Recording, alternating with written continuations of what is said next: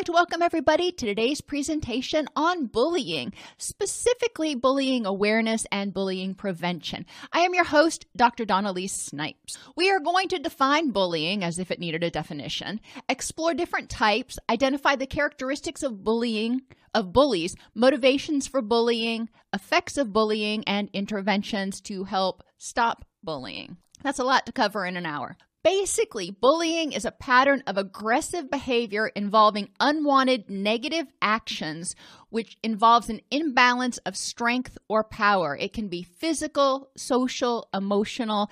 It's not always, you know, getting beat up or shoved into a locker. Especially with cyberbullying, there is a lot of social, cognitive, emotional bullying that happens. More than half of adolescents have been bullied online, and about the same number have engaged in bullying. Now, these stats were taken long before we had the COVID lockdowns. And I think it's important to put that into perspective. There is a uh, phenomenon um, that occurs when people are typing online that they become disinhibited and tend to say things and type things and do things to other people if you want to say that that they would never do in real life and it's important to recognize that that exists on an average day. But during the pandemic and everything else that's been going on with those lives being turned upside down, uh, that has increased stress. And the more stress people feel, a lot of times the more frequent aggressive behavior becomes. There's more lashing out. There's more negative, uh, negative negativity in interactions. So my guess is these numbers are way higher than they were uh, pre pandemic, pre lockdown. That's another one of those dissertation topics if you are trying to figure out what you're going to write yours on. Interestingly, only about one in 10 tells a parent they've been a victim. A lot of times they try to deal with it on their own or they suffer in silence. Bullycide. According to the Yale School of Medicine, adolescent suicide rates have increased more than 50% in the last 30 years. 19,000 victims of bullying will attempt suicide each year. That's approximately one every 30 minutes, according to the American Psychiatric Association. So that's not just how many people are attempting suicide, that's one person who's been bullied every 30 minutes attempts suicide. Just let that sink in. Again, these were stats long before the lockdown when people had more social support, when they were out, you know, they were going to school, they were interacting with their peers, they weren't feeling even more isolated and helpless and alone. So I would wonder, I'm hypothesizing, there has been no data that I've found. Um, I would wonder if that number has actually gone up significantly uh, since the beginning.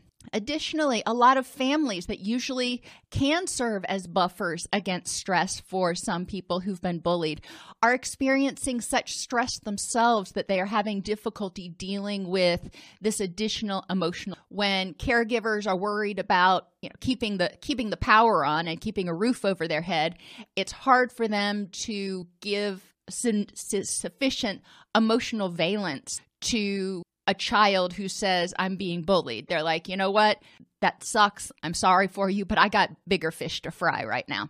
Not saying that that's right, but I do know that that is happening in some cases. Types of bullying verbal, is just degrading or demeaning to give the aggressor power. And this can be in person, obviously, but this can also be online. It can be comments on YouTube, it can be comments on Instagram, it can be flaming or whatever they call it. Um, there are a lot of different types of verbal bullying that happen, and they happen quite frequently. And they are happening even more frequently now, which breaks my heart. I personally uh, encourage people if they are interacting with people on social media, for example, who call others names or are verbally verbal bullies. Maybe, maybe they don't rise to the level of what you would call abusive, but they are verbal bullies to, in a private message, call that person out and tell them that you don't like that on your on your page or whatever. But if they continue to do it, then either, as Facebook calls it now, take a break or um, disconnect from them if they are going to be polluting your feed with bullying behavior. We don't want to be standbyers. We also don't want to be victims. And one way to take back your power is to not tolerate it physical bullying, pushing, shoving, hitting, stealing, sexual assault, anything that invades that person's physical space or makes them feel unsafe physically.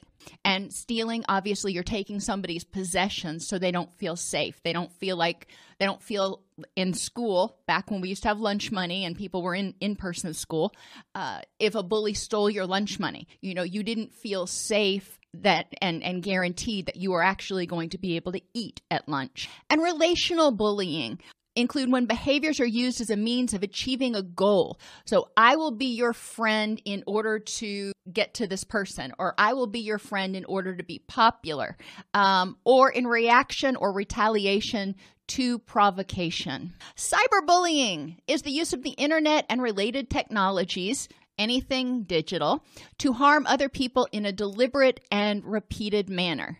The challenge, or one of the challenges with cyberbullying, is it's relatively inescapable. You can turn on your your mobile device. You can turn on the internet at two in the morning or at 12 in the, in the afternoon, and it is still there. And what people say stays there.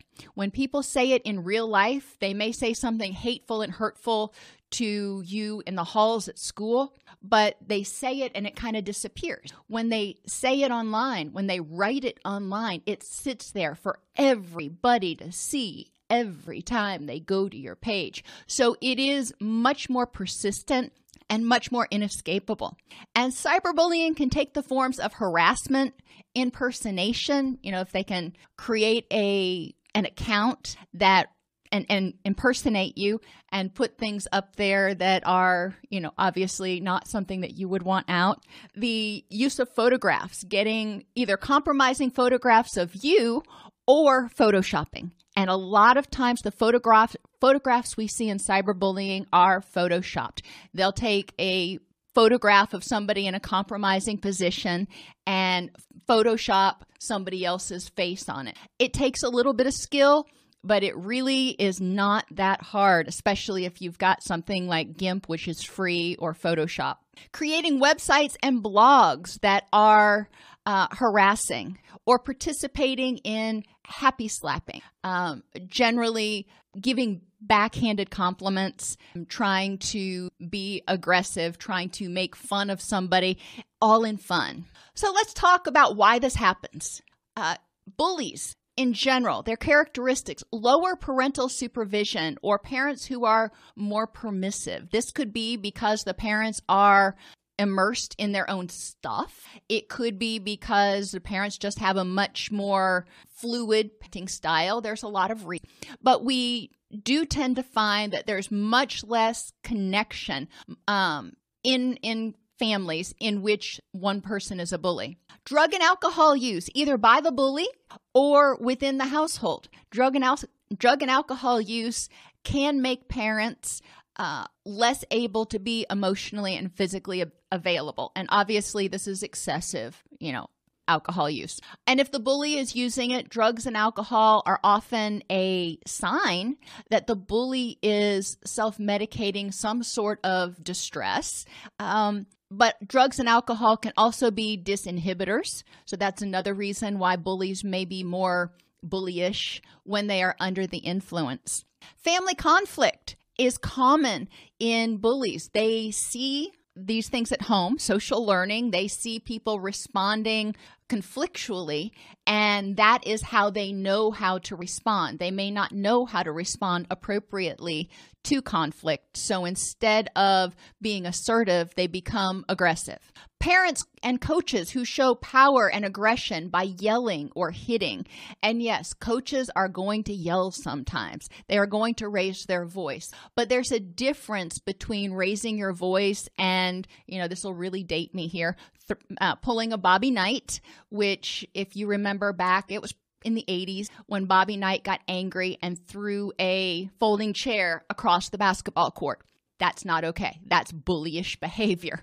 Um, it's important to process these things with children uh, when they do happen. If, if a caregiver does yell, raise their voice, um, you know, hopefully not hit the child, but maybe slap the wall or do something that is physically aggressive.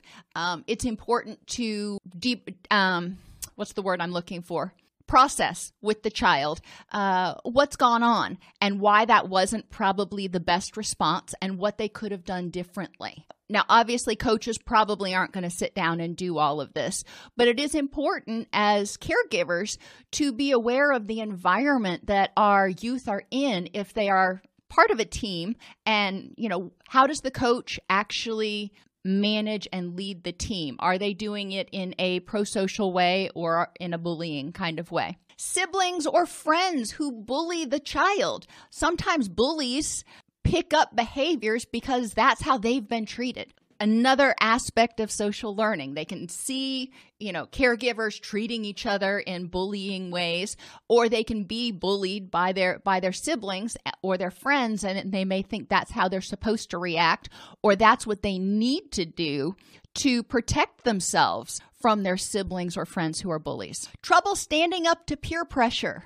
A lot of times bullies are struggling in some way, we have to remember that behavior is communication. Aggressive behavior often means I feel threatened in some way, whether I feel threatened because I don't think I'm going to get my needs met, or I feel threatened because I think I'm going to be abandoned, or I feel, you know, let's let's hypothesize what is going through that youth's head and I shouldn't say youth because adults can be bullies too.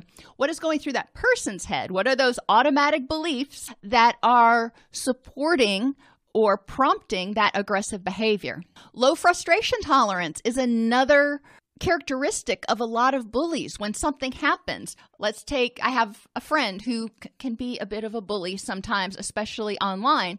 And when he reads something that he doesn't agree with. His HPA axis just kind of kicks into overdrive and, you know, a little bit of narcissism maybe. Um, if if he doesn't agree all of a sudden he flies into defensive mo- defensive mode. Uh, he has no ability to tolerate differences of opinion. So this low frustration tolerance we want to ask where did it come from? And why didn't they learn uh, distress tolerance techniques when they were growing up. You know, we experience frustration from the time we are knee high to a grasshopper, whether it's learning how to toilet train or tie our shoes or ride the bus or not getting our own way. You know, transitioning from kindergarten to first grade is huge in terms of learning frustration tolerance for a lot of a lot of children.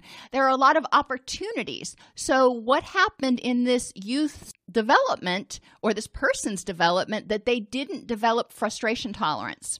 Likewise, when we're dealing with especially with older children, adolescents, and adults who are bullies. We want to ask ourselves what would prompt this? Sometimes people who are already in a state of turmoil, that HPA axis is already revved for some reason. They've got so much other stuff, stress going on in their life that they can't tolerate any more frustration. So anything can set them off and anything can trigger that aggressive bullying type behavior definitely needing to regularly ask ourselves when we're dealing with bullies what is the function of this behavior? What is the threat that this person is protecting themselves from? And is it a real threat in the moment or is it a what I call a psychodynamic threat, a threat from the past that's, you know, embedded in their schema that keeps coming up, those negative tapes, uh, negative memories, and they're replaying those in the present. Bullies often relate to others negatively. They may have very poor interpersonal skills. A lot of times, just go ahead here, it's because they have low self esteem. They don't feel very good. They don't feel lovable. They don't feel acceptable.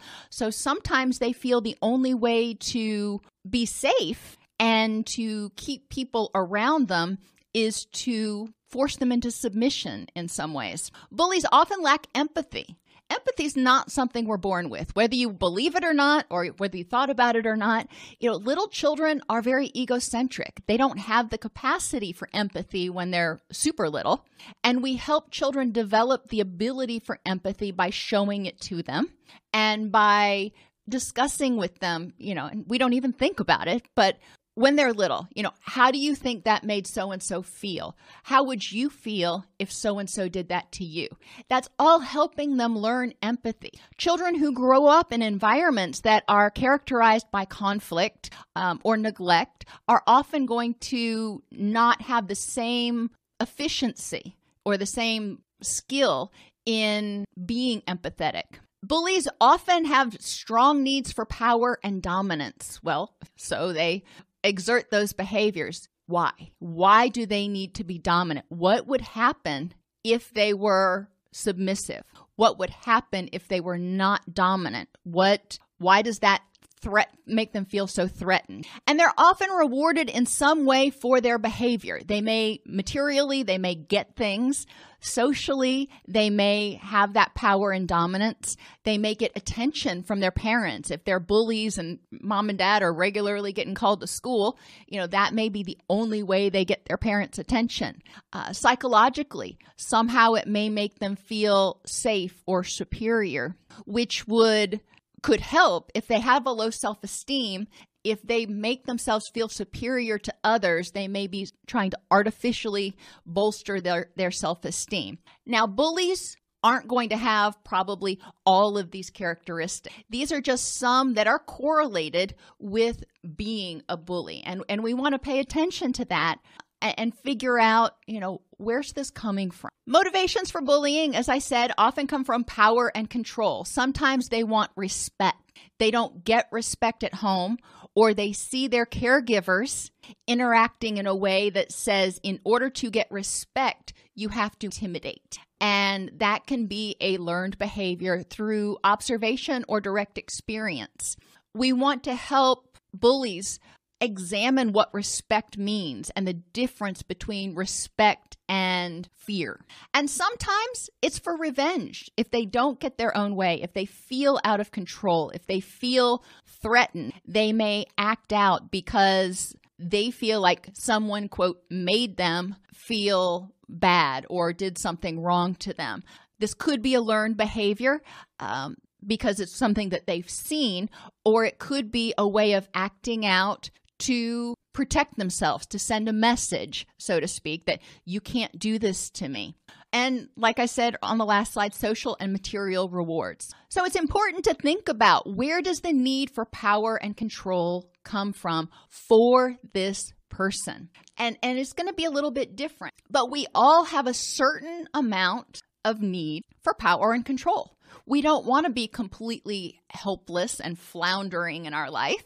We want to have a reasonably moderate balance of internal and external locus of control. For people who are bullies, a lot of times we find that they may feel powerless and they react with the extreme behavior of aggression and dominance. For each situation, ask yourself, ask the person, what are the long and short term benefits of this behavior, of this bullying behavior? And how can we reduce these benefits? Or what can we do to otherwise achieve the same benefits in a pro social manner? So, if you want people to respect you, for example, how can you do it besides being a bully? How else could you garner respect? Characteristics of victims and some interventions. Victims often don't have a as much of a social support system. When uh, people have a social support system, bullies often can't get through to them. They are protected, they protect one another, so they are not nearly as vulnerable. Whether it be physically or psychologically. Um, unfortunately, the studies have indicated, especially in youth, victims are often either overweight, underweight, or not physically attractive. So they feel they may already have a low self esteem and they may be, unfortunately, easy to pick on because they are not the popular crowd, uh, which they make easy targets, unfortunately. And we really want to focus on appreciating people for who they are, not necessarily what they look like, appreciating and teaching people to appreciate themselves for who they are. Another thing I encourage you to think about is uh, one thing we talk about in, in 12 step recovery, addiction recovery, is that a lot of times what we dislike in other people is a reflection of what we dislike in ourselves. So if we find a bully that's picking on somebody who is not attractive or who is not the right weight per their whatever guidelines they use, we also want to consider I wonder if this person has body image issues or um, uh, image issues that they're trying to deal with. So they're projecting it onto this person. New students can be easily be victims uh, because they don't have or or new people anywhere um, because they don't have that social circle established. This can be especially challenging in places where there is uh, high transient. You know, people don't stay for long. I grew up in Indianapolis, and there is an army base there, and a lot of the students that I went to school with were ne- weren't there for more than two years. You know, could rotate. Sometimes they'd come in in sophomore year, sometimes they'd come in, you know, in eighth grade and lead into freshman year. But there was a lot of transients. So there were a lot of people who came in that didn't have a great social circle um, from day one, and there was a lot of turnover. The nice thing is on base, the military children tended to bond together so they you know when they'd show up at school they at least had one another to rely on. But you know it is really challenging for youth who move a lot. Being different or not considered cool is also set somebody up for being a potential victim. We all rem- remember high school middle school um, and trying a lot of us tried to be part of the in crowd, tried to be cool, tried to do the right things. And, you know, that's such an awkward phase.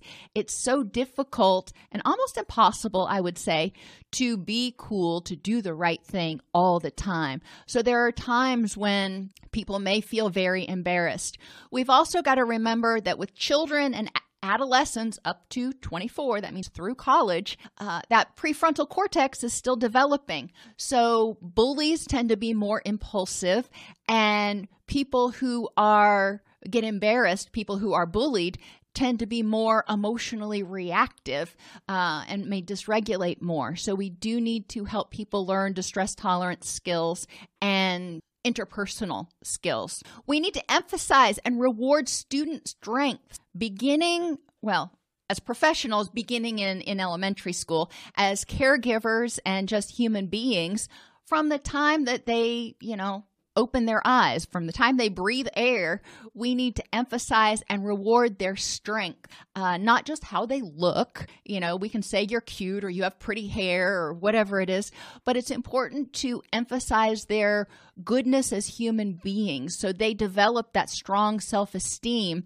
and they don't need to get power and dominance over others, but they also are able to set boundaries so they don't become victims. Victims are often perceived as weak or unable to defend themselves. Bullies don't pick on the quarterback or the head cheerleader. Bullies pick on uh, the the people who are who are appear to be weaker. We need to pay particular attention to people who are less able to defend themselves, who are bully prone, who may be quieter, um, whether it's in a work environment or a school environment or even a home environment. Uh, if you, for example, well, it can be with biological children, it can be with foster children. We do need to be cognizant of the interpersonal and power dynamics in the relationships of people around us. Bullying happens in the workplace. This is not just something that happens in high school and then all of a sudden goes away. Bullying happens in the workplace. So we do need to pay particular attention to staff members who can be who are bully prone and to staff members who can be bullied. Victims are often depressed and anxious. Well, go figure. If you are not safe when there's a bully lurking, it is easy to feel unsafe. They may not feel unsafe all the time, but they may feel unsafe in the presence of that person. We need to help make sure that the person has age appropriate coping skills educate them about depression and fear and anxiety, help them understand that when they feel anxious for too long, eventually they may just feel hopeless and helpless. Make sure they have access to counselors, whether that is school counselors or employee assistance programs, so they can deal with some of these feelings before they become clinical syndromes. Help people bolster their self esteem. If as I was saying earlier, if you feel good about yourself, then a lot of times you don't need to bring other people down or try to get power or dominance over them. Um, those things we we need to pay attention to.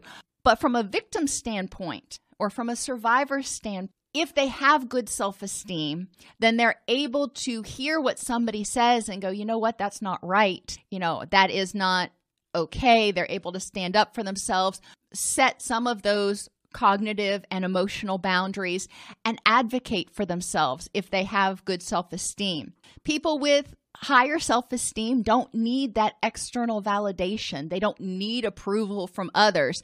So if there is somebody at their work or their school who happens to be a bully, uh, they don't feel the need to have that person's approval. It's okay that that with them that that person is so unhappy in their own head uh, that they're able to set that boundary and not go, well, why doesn't that person like me? Uh, victims are often unpopular or don't socialize well with others. They may be uh, shy. They may have social anxiety. Bullying will intensify social anxiety. You know, that makes sense. Um, they also may just be introverted. They may have, uh, don't, they may not have a desire to be in big groups of people or even speaking up in class um, can be a little bit overwhelming for people, especially if it's a big class of 20, 30 people. It can be overwhelming for people who are more introverted and don't like to be the center of attention. They may not have social anxiety, it may just a preference where it's overwhelming to be in front of people. We need to help teach social skills to people who may not have them, teach communication skills so people can be assertive and articulate what's going on. And if they have social anxiety, obviously we need to help them develop some skills to deal with that. So when they are in the presence of others, they don't feel like they are completely vulnerable all the time. People who are bullied, and you know, this was obviously based mainly on school age youth, but I'm going to extrapolate a little bit since bullying does happen with adults more and more. Um, unwillingness to attend school or go to work, or even sometimes log on to social media. Wherever that person feels unsafe, they are not going to want to go. Well, that makes sense. Why would you put yourself in a situation where you feel like you are going to be unsafe or traumatized? For children, we see lower grades. For adults, we may see decreased work product if the bullying is happening at work. There may be an increase in somatic complaints. For children, they may have more belly aches, more headaches, more difficulty sleeping. Same thing for adults. And this can be whether the bullying is at work, at home, you know, by a neighbor, by uh, or online wherever the bullying happens, you know, again, the person may not feel safe. Lower self esteem, if somebody starts, you notice they're not feeling as good about themselves. More anxiety and depression. Increased risk for alcohol or drug use. We do want to look and see, you know, has this person's use of substances gone up? And this can also include smoking um, and increased use for increased risk for eating disorders, especially if the bullying pertains to physical physical appearance. Bullying can happen in intimate relationships as well. And we're going to talk about that more on Thursday when we talk about intimate partner violence. But it's not uncommon. I wish it were, but it's not uncommon when couples start to argue that one couple may become or one part of the couple may become more aggressive and the other more submissive, especially if they're going down that path towards divorce. Uh, you may see more bullying, and in domestic violence, obviously, there's there's bullying. Bullying myths: only boys bully. Well, I think we know that's not true. Just like we know that. Uh, it's not true that only men commit intimate partner violence. It can go for, you know, all people. Kids will outgrow bullying, not unless they have a reason to. If they have been bullies and it has been rewarded, they've gotten promoted, they've gotten away with things, they have um, achieved some sort of status, uh, they're going to keep doing that behavior. When we are rewarded for something, we keep doing it. People who bully have low self esteem. Sometimes, not always. Sometimes people who bully have super high self esteem to the point of narcissism. And we know that narcissists can be very bullying in their condescension and their treatment of others because they feel like everyone else is below them and should be catering to their every want and need. There are differing uh, levels. And, you know, before anybody jumps in there, there there is research out there to show that some narcissists do have a very high self-esteem. Not all narcissism is based in low self-esteem. Bullying will resolve itself if you ignore it. No. Bullying again is going if it is rewarded, it's going to continue. If the person gets what they want and it they think it benefits them, even if they're just looking in a very narrow scope, then they may continue to do it. We need to help people look at the broader picture. How is it impacting all of the things that are important in your life? How is it impacting your relationship with your significant others, your work product, your whatever is important? Bullying is done when nobody else is around. Oh, uh uh-uh. uh. Yeah. Think about if you've ever been bullied, you know, when it has happened Sometimes it happens when nobody else is around. That's true. But it happens just as often when everybody else is around. Online, cyberbullying, that's kind of like in the public forum. At work, bullying often occurs, you know, in staff meetings and other things. So we don't want to assume that the only time it happens is when nobody else is around. And we don't want to dismiss it when it happens in front of people. And that is a real challenge with bullying because a lot of times people are are they have that standby effect and they see something bad happen and they think well somebody else will take care of it or this isn't my job. This isn't my business. Teachers intervene to stop bullying. Unfortunately i found that that was a myth and that was un- unfortunate. However you know, thinking back to the brief time that my children were in public school, I remember going to pick them up and the teachers just standing in the hallway, supposedly monitoring what's going on with this sort of shell shocked look on their face all the time. You know, I can't remember ever seeing a teacher that actually looked engaged. Uh, and the school school um, district that we were in did have its share of problems, but the teachers often intervened only in the most severe bullying instances. And you know there were a lot of issues surrounding that. Reporting bullying will make it worse. This is a common belief and it can make it worse if it's not uh, handled appropriately which is why we need to make sure not only to address the bully but also to address the survivor and help them develop skills cope with what's going on and to protect themselves from bullying. We need to educate kids about and people about the consequences of bullying. Sometimes people may not even realize they're being bullies. They may think that they are just being uh, snarky or poking the bear or challenging, they may not realize that they are being uh, disrespectful and hurtful. So it is important to whether they're whether we're talking about children or subordinates or even colleagues. If we see bullying behavior, it's important to talk to the person about it encourage survivors to not respond and feed into the bullying. Bullies like power and control.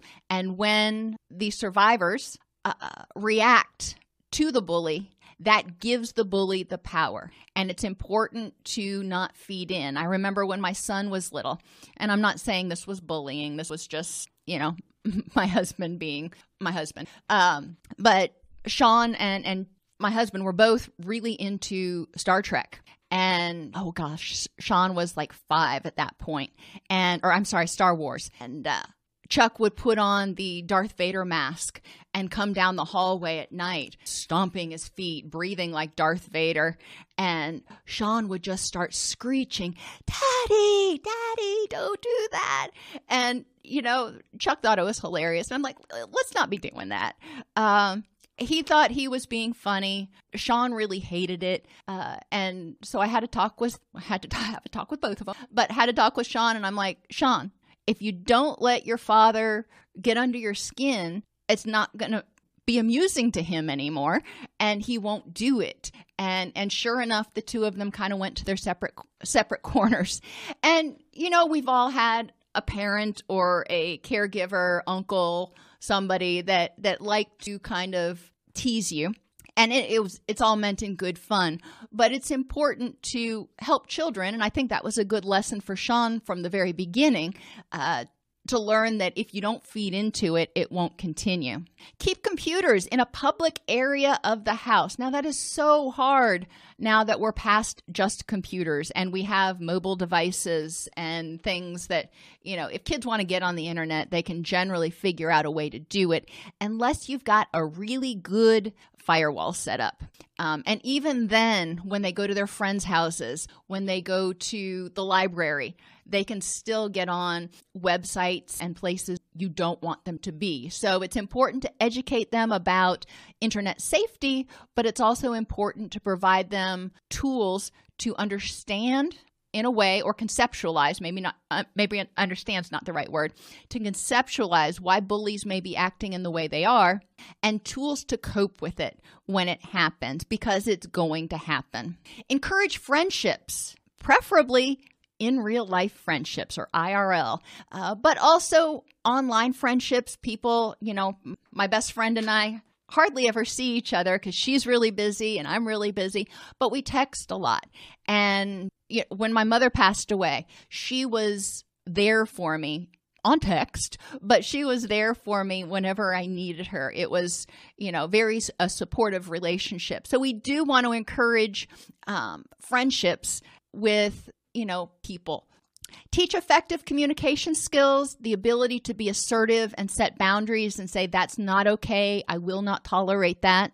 Identify, and Linehan has a great unit on saying yes and saying no that is really helpful. I find really helpful in working with adolescent clients as well as adult clients. And she talks about different levels of commitment to something. So sometimes somebody will ask you to do something and you, you know you really don't want to, but you know if they really need you to, you will. So that's sort of a soft no. You can be convinced to do it. Um, but then there are other things that if they ask you to do, it's an absolute no and it's a hard no. Um, but she goes through, I believe, five different levels. And so that is something interesting to look at if you're especially if you're working with adolescents. Identify ways to cope with bullying. How do you deal with it when somebody's being a bully? Number one, don't feed into it. How can you keep yourself safe? Recognizing how current bullying, bullying in the present, may trigger trauma from the past. And how can you deal with those issues? Sometimes bullying brings up prior um, events in your life where you felt powerless and it compounds your reaction to the current situation. So, part of coping with bullying is learning how to stay safe in the present, but also dealing with traumas and helplessness from the past. Facilitate school or work success and commitment. It's important for people to feel like they belong and that they're empowered to succeed. People who go to work every day, they show up, they clock in, they do their job, they clock out, and they feel like, you know, nobody would really notice if I didn't show up um, or I could just I could be replaced at the drop of a hat. Oh, drives me crazy when bosses say that to people. You know, fine, you don't want to do it. I can replace you tomorrow. Well, that doesn't inspire commitment to a job. We want people to feel like they're needed, like they're appreciated for what they do. And we want to establish um, their abilities to succeed in school. We want to help people recognize that, you know, you're not going to be good at every subject. You're going to be good at some things and really highlight those things that they're good at and help them, you know, help them along with the things that they're struggling with so they succeed.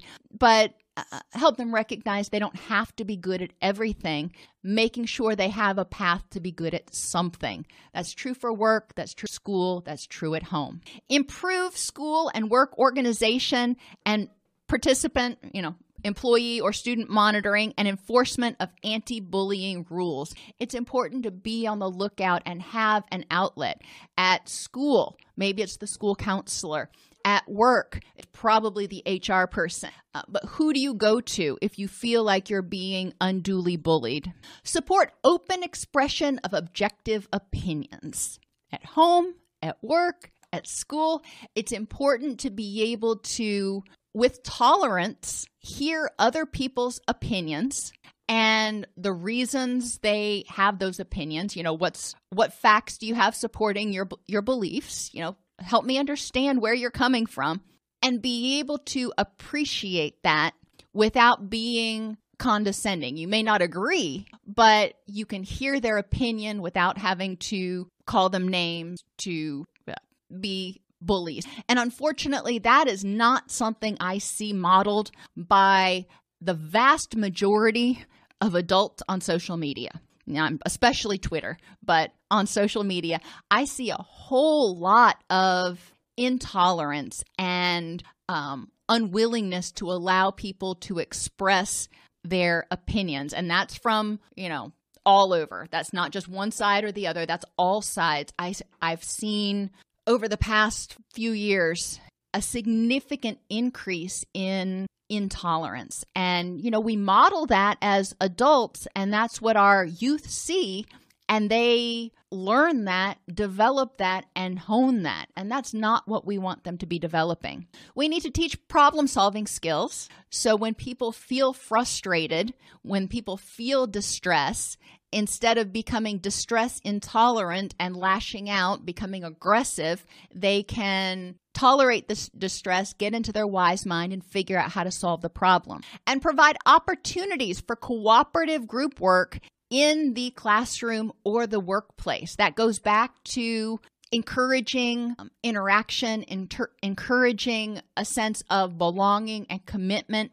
But when we work with people, whether it's in, in a classroom or, or at work, we start seeing them more as humans, not just, you know, John who works over in department XYZ. We start seeing John as, you know, a father of three kids and two dogs who likes to go, you know, dirt bike riding on the weekend or something. I don't know. But they become more human. And a lot of times it's easier to have compassion for someone who we find similarities, feel connected to in some way. Bullying, unfortunately, is far more prevalent today than it ever has been before. And, and even pre COVID, bullying is increasing, um, partly because we, in my opinion, we have become a society that is steeped in perpetual fear. We perceive threats, see things as um, very narrowly, and and uh, which intensifies that HPA axis, that fight or flight response, which tends to make people more irritable. And when they feel more threatened, they tend to respond more with either aggression or fleeing, submission. Um, cyberbullying feels inescapable for a lot of people. Bullying is highly related to suicide attempts and it has increased drastically over the past 30 years. And think back 30 years, that's about when the internet started. Um, I remember dating myself a little bit. I remember being in college back, uh, that was before Windows existed yes, it happened uh, when we used to have to work in a DOS interface. But, you know, once the internet started, there also seemed to be an increase in, there seems to be a progressive increase in bullying. Depression involves feeling hopeless and helpless. When people are bullied, they tend to feel hopeless and helpless. When people feel hopeless and helpless, they may react with aggression in order to try to regain some sort of power and control. So we may see depression in bullies as well as survivors. We want to build on people's strengths and help them enhance their self esteem and their communication skills. We want to teach them skills to cope with adversity, distress tolerance, as well as problem solving skills, and provide tools and opportunities for social skills development as well as just connecting and developing friendships. If you go into some of the research and look at the risk and protective factors for mental illness as well as addiction, you will find that connection, social support, consistency, and having a sense of meaning are huge protective factors for a myriad of issues, not just are there any questions? Apparently, I had another slide. we want to educate about the difference between respect and intimidation. We want to enforce a no bullying policy at school, work, and home. You can develop family contracts for no bullying if it seems to be an issue at your house. Teach children how to report cyberbullying, both to their parents as well as to places like Twitter or Facebook or wherever. Eliminate the rewards bullies get for bullying broaden the consequences to not only primary bullies, but also to the bully's henchmen or people that are hanging out and benefiting uh, surreptitiously from being associated with the bully, and increase rewards for pro social behavior. There we go. Now we're at the final slide. Resources. There are a lot of resources in the PowerPoint presentation that you can go and look at. In your classroom, there are also a couple of resources in the additional resources section for developing um, in school bullying prevention programs. There are some model programs that I found that can give you an idea. Um, as far as how effective have these anti bullying policies been, uh, there's not a r- lot of really good data on there because there's not a lot of really good follow through on um, implementing any particular uh, any particular method to fidelity and then looking at it afterwards. So unfortunately, there's a surprising lack of actual good research on anti bullying policies, programs, and their effectiveness. Um, another reason why I speculate this may be is because bullying is so um, pervasive. You can have a great bullying prevention program at the school, but that doesn't mean that people won't be cyberbullying outside of school hours. You can have, you know, various different permutations. And there is a line between uh, not feeding into the bully and being assertive. When I'm talk about feeding into the bully, I'm talking about uh, especially when victims get visibly upset about what's going on. If the victim survivor uh, feels they need to respond, then stating whatever they need to state and then moving on, not continuing to engage with the bully. If you say something and then the bully says something back and then you feel you respond, it's going to escalate. Uh, it's important that bullies understand their limits, but examining in each situation is what I'm doing actually am I still actually letting the bully feel like they got the upper hand? If this podcast helps you help your clients or yourself, please support us by purchasing your CEUs at allceus.com or getting your agency to sponsor an episode. A direct link to the on-demand CEUs for this podcast is at allceus.com slash podcast CEUs. That's allceus.com slash podcast CEUs. To sponsor an episode of Counselor Toolbox and reach over 50,000 clinicians per week, go to allceus.com slash sponsor. Thank you.